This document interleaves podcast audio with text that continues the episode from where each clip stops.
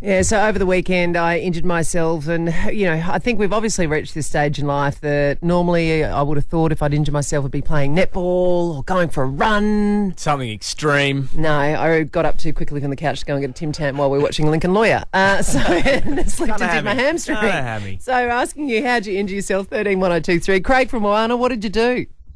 Yeah, g'day. Uh, I was playing footy and going up for the ruck, and I was going more vertical, and my opponent was going more horizontal, and his knee went uh, up to my extremities and ripped it open. What? Oh, what's, what's Ruptured Wow. Testicles.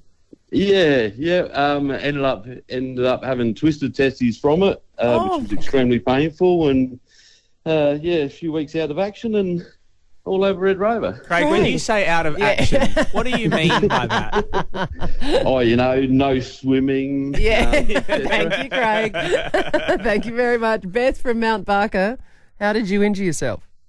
Oh, look, I, I work in um, retail and I was unpacking some brooms and they come with the head screwed onto the handles as they do for packing. Sure. Um, and next thing you know, a piece of plastic snaps off, goes straight up my nostril and leaves a nice old well up my nose.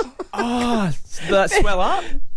Uh, a little bit, yeah. And you wouldn't have believed it would have happened if I hadn't had a witness. Um, but I am extremely accident prone, so it was no surprise, really. Oh, Beth, I just loved. I, that's one of my favourite sentences I've ever heard. I was unpacking some brooms.